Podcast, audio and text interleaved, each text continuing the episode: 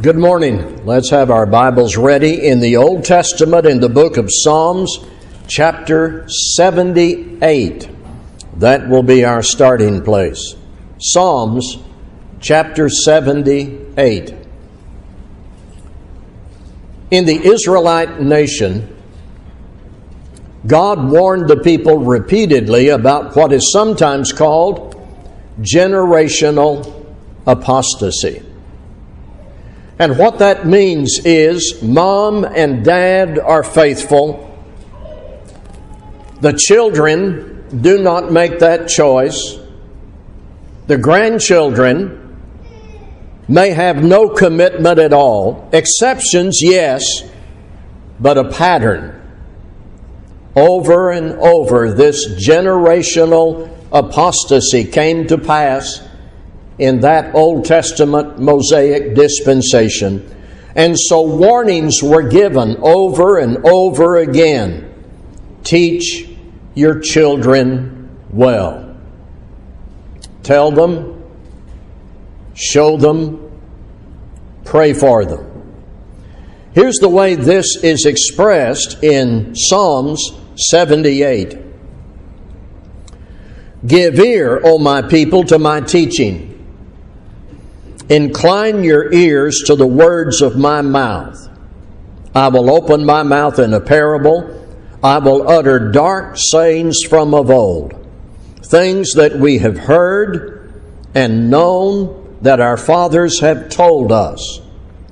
We will not hide them from their children, but tell to the coming generation the glorious deeds of the Lord and His might, and the wonders that He has done. He established a testimony in Jacob and appointed a law in Israel, which He commanded our fathers to teach to their children, that the next generation might know them, the children yet unborn, and arise and tell them to their children, so that they should set their hope in God and not forget the works of God, but keep His commandments. Today we read this and may react with a sense of alarm that maybe we need to do more about teaching the next generation, spiritual legacy. So questions may come up. Am I teaching my children in the best way I can? Grandparents, are we doing all we're able to do to teach and influence the next generation?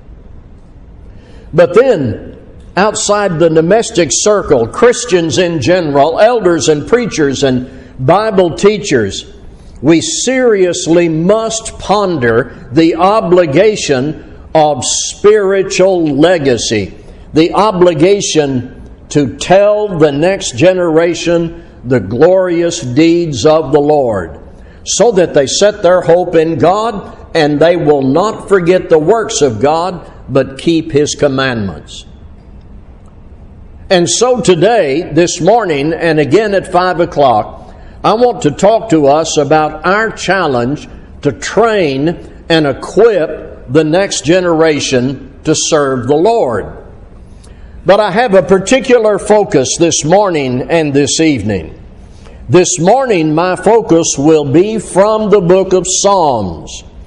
And tonight, when you come back at 5,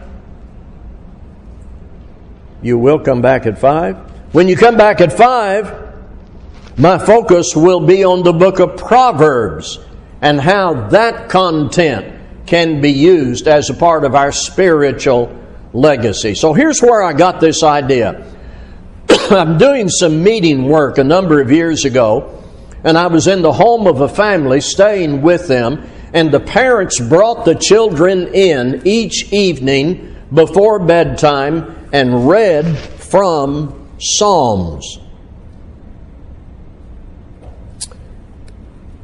It was not an extensive Bible class. It wasn't like questions and comments. They just read a passage from Psalms and prayed, and the children went to bed. And I noticed the children paid very good attention. They didn't know anything else. They'd been doing this from the time before they could really know the words. And so I asked the parents how they came up with this plan, and they said, "We carefully selected the Psalms with emphasis on simplicity and the fundamentals geared to their age level." So it wasn't like this. They didn't come in and say, "All right, from the book of Psalms," and this randomly opened the book up. No, they carefully selected the passages from Psalms with attention to the simplicity and the fundamental truths they wanted to get into the hearts of their children at age levels appropriate. They wanted to tell the next generation, teach the next generation the glorious deeds of the Lord, and they prayerfully made their use of time according to that purpose, and they established that pattern all through their lives. 3 of those boys are preachers.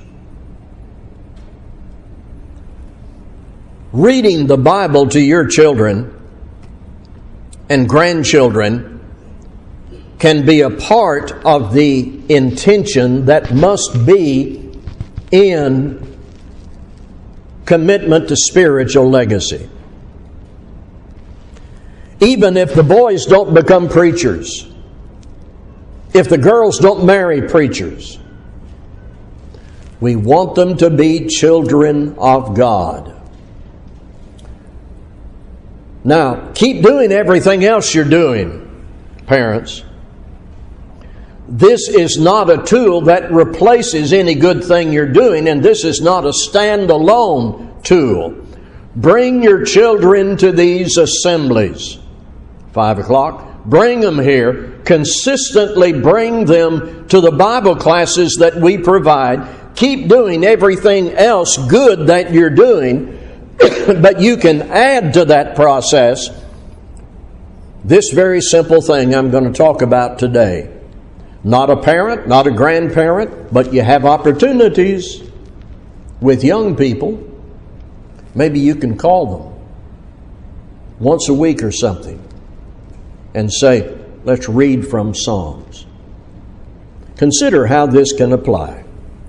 So this morning, selected passages from the Psalms you can read with your children and grandchildren and other young people that you have opportunity to call on the phone or to influence. So keep your Bible open, because this is an open Bible time that we're going to spend together. Selected passages from Psalms that can be well used to teach the next generation. We want them to know who God is. Listen to Psalms 111. Praise the Lord. I will give thanks to the Lord with my whole heart, in the company of the upright, in the congregation. Great are the works of the Lord, studied by all who delight in them. Full of splendor and majesty is his work, and his righteousness endures forever. He has caused his wondrous works to be remembered. The Lord is gracious and merciful. He provides food for those who fear him. He remembers his covenant forever. He has shown his people the power of his works in giving them the inheritance of the nations. The works of his hands are faithful and just. All his precepts are trustworthy. They are established forever and ever to be performed with faithfulness and uprightness. He sent redemption to His people. He has commanded His covenant forever. Holy and awesome is His name. The fear of the Lord is the beginning of wisdom. All those who practice it have a good understanding. His praise endures forever. Do you want your children to know that about God? You want your grandchildren to praise the Lord with a whole heart? Are there young people you know who need to hear this? Do you want the next generation to dwell in the company of the upright? Do you want them to know that the works of the Lord are powerful and trustworthy and redemptive? Do you want young people to know that the fear of the Lord is the beginning of wisdom? Here is a very simple, brief passage that's loaded with all of that and can be memorable when read by adults to young people, in public, in private, in sermons and classes. This is about who God is.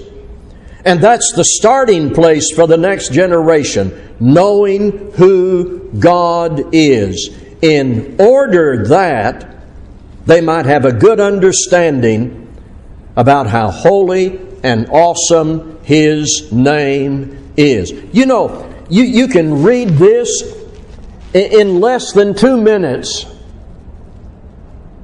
but it can make impact way beyond those 2 minutes.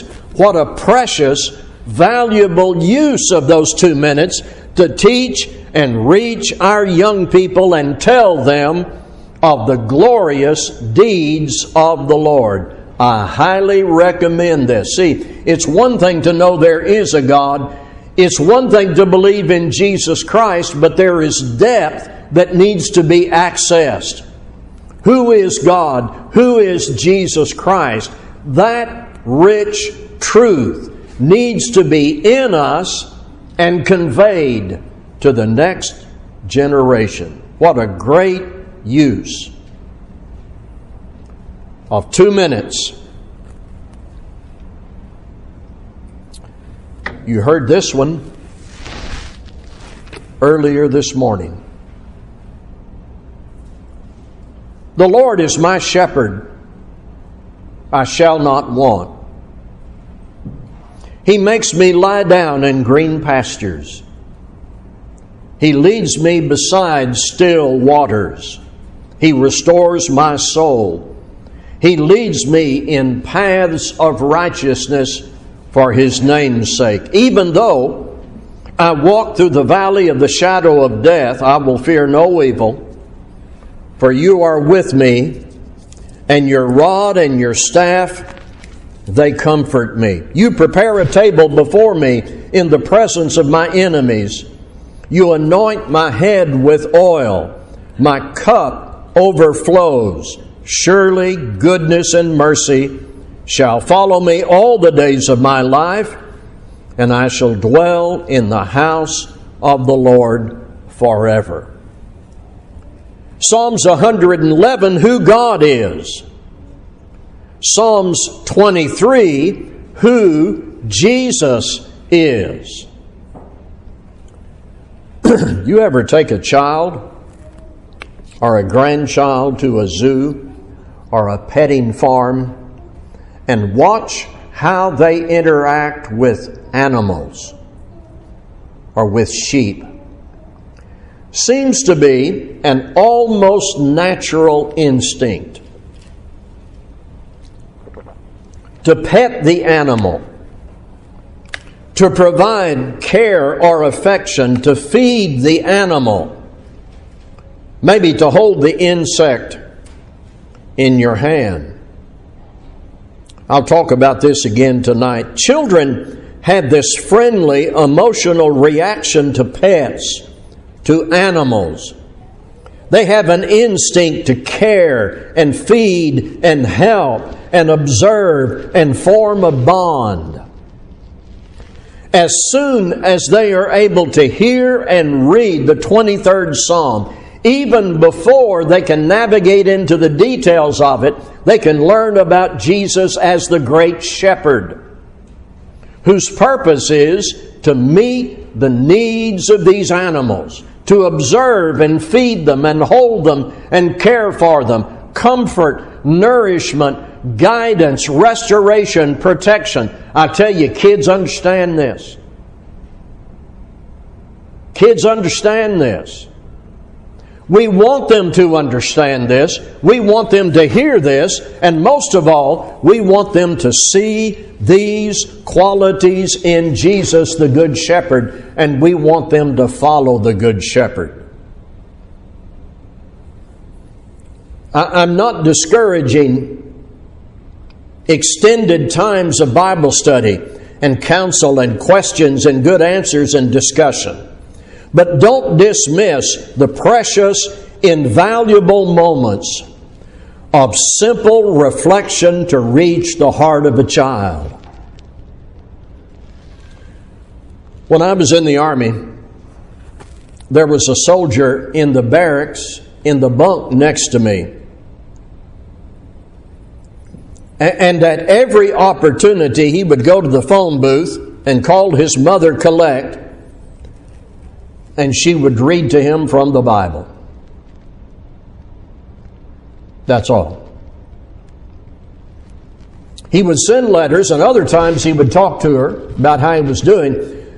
But most of the time, he would rush out of the barracks, get to the phone booth, call his mother collect, to hear her read the Bible. And not every soldier thought well of that. But he didn't care, because he took it very seriously. After a hard day of training in the hot Georgia sun, he would be delighted to call his mother and hear these passages. Many of them he had memorized. What an impression that mother made on her son and her son's bunkmate, who later became a preacher. That soldier, a year later, would walk through the valley of the shadow of death, fearing no evil. Read the Bible to your children, your grandchildren, young people you have influence with. Tell the next generation the glorious deeds of the Lord. Turn to Psalms 19. Psalms 19. 14 verses. It is not tedious. There is no complexity about the language. Simple moments that can be memorable. The heavens declare the glory of God, and the sky above proclaims His handiwork. Day to day pours out speech, and night to night reveals knowledge. There is no speech, nor are there words, whose voice is not heard. Their voice goes out through all the earth, and their words to the end of the world. In them He has set a tent for the sun, which comes out like a bridegroom, leaving his chamber, and like a strong man runs its course with joy. Its rising is from the end of the heavens, and its circuit to the end of them, and there is nothing hidden from its heat. The law of the Lord is perfect, reviving the soul. The testimony of the Lord is sure, making wise the simple. The precepts of the Lord are right, rejoicing the heart. The commandment of the Lord is pure, enlightening the eyes. The fear of the Lord is clean, enduring forever. The rules of the Lord are true and righteous altogether. More to be desired are they than gold, even much fine gold, sweeter also than honey and drippings from the honeycomb. Moreover, by them your servant is warned, In keeping them there is great reward. Who can discern his errors? Declare me innocent from hidden faults. Keep back your servant also from presumptuous sins. Leave them, let them not have dominion over me. Then I shall be blameless and innocent of great transgression. Let the words of my mouth and the meditation of my heart be acceptable in your sight, O Lord, my rock and my redeemer. So after we are gone, passed away, we want the next generation to have in their hearts and lives the precepts of the Lord. We want for every young person submission to guidance from heaven to take them there. We want them to know the Creator of the heavens and the earth. We want them to know how absolutely perfect the law of the Lord is. Extended study and debate can hold promise. Listening to class material in those classes and sermons and attending worship assemblies, yes. Having your children in Bible classes on a consistent basis, yes. But some of the most valuable time can be a few moments with phones turned off and these books open and carefully read. The testimony of the Lord is sure. The fear of the Lord is clean. These can become memory verses. More to be desired are they than gold. We want the next generation to be able to discern errors, sweeter also than honey, and the drippings of the honeycomb. These are sweets they can have.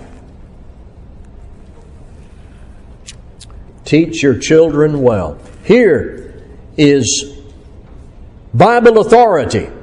Here is spiritual legacy. Here is this chorus of God's creation singing hymns of praise that we want to listen to and we want the next generation to hear. But then in our devotion to the spiritual welfare of the next generation, it isn't just information, but we hope transformation. All this truth we give them, read to them, is for their response. It's all about what we want them to do, and we hope that they will do.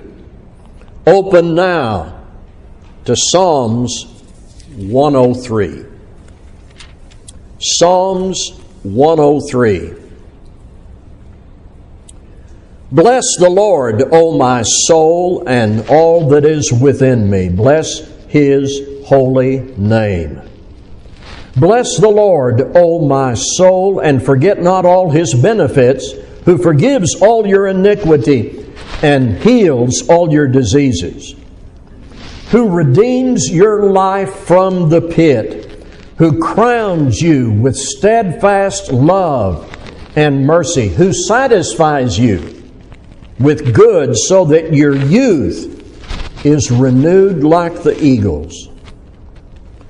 The Lord works righteousness and justice for all who are oppressed.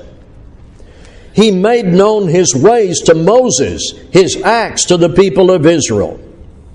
The Lord is merciful and gracious, slow to anger and abounding in steadfast love. He will not always chide, nor will He keep His anger forever. He does not deal with us according to our sins, nor repay us according to our iniquities. For as high as the heavens are above the earth, so great is His steadfast love toward those who fear Him. As far as the east is from the west, so far does He remove our transgressions from us. As a father shows compassion to his children, so the Lord shows compassion to those who fear Him. For He knows our frame. He remembers that we are dust. As for man, his days are like grass.